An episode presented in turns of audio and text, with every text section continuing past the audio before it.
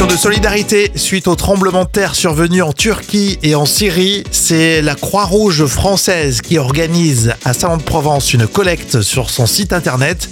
Également une urne déposée à l'hôtel de ville de Salon-de-Provence, aux 174 places de l'hôtel de ville, pour récolter notamment des chèques pour la Croix-Rouge française. Restez avec nous sur Salon FM.